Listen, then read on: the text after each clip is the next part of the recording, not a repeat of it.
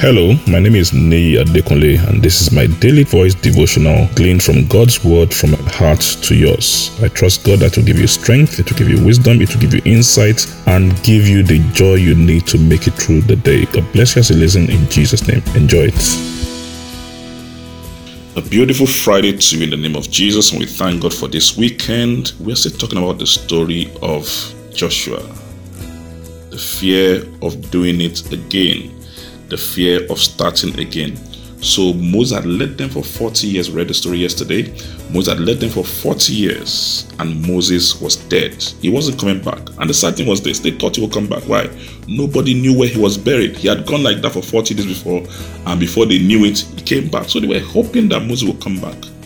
And Joshua had the responsibility of starting this journey again with these same people after this amazing leader called Moses. He was paralyzed by fear. He was confused. He didn't know what the future held for him. He didn't know how the people receive him. But God said to him, He said, Listen, Joshua, Moses, my servant, is dead. He's not coming back. It's time to get these people moving again. Face your fears, deal with it, but guess what? It's your time. It's your time.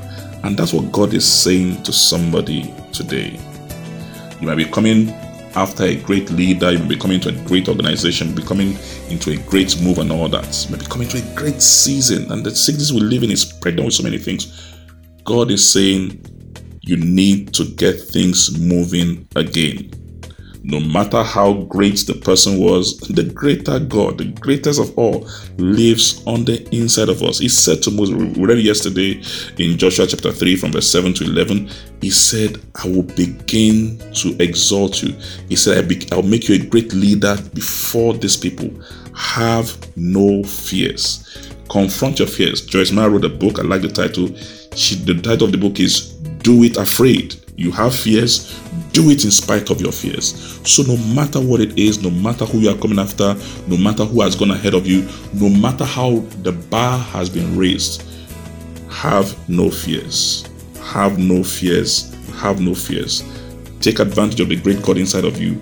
Confront your fears, move out, and you see that the fear is only your mind. As you move out, you break the hold of fear in the name of Jesus. I pray for someone out there who is coming to a new project. Oh, yes, the person that has gone ahead of you is great, was phenomenal, but God's hands upon you.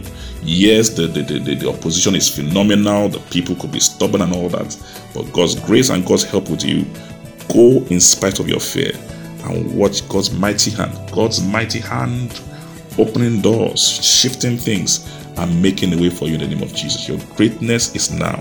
In Jesus' name. God bless you. Have a lovely weekend. I'm sure the word you heard today has been a blessing to you. The way we maximize God's word, the effect of God's word in our life is by putting it into practice and by sharing it with others. Please ensure you put this into practice and please share it with others. And I trust God that the full benefit of the word will be seen in your life in Jesus' name. Thank you very much and have a wonderful day.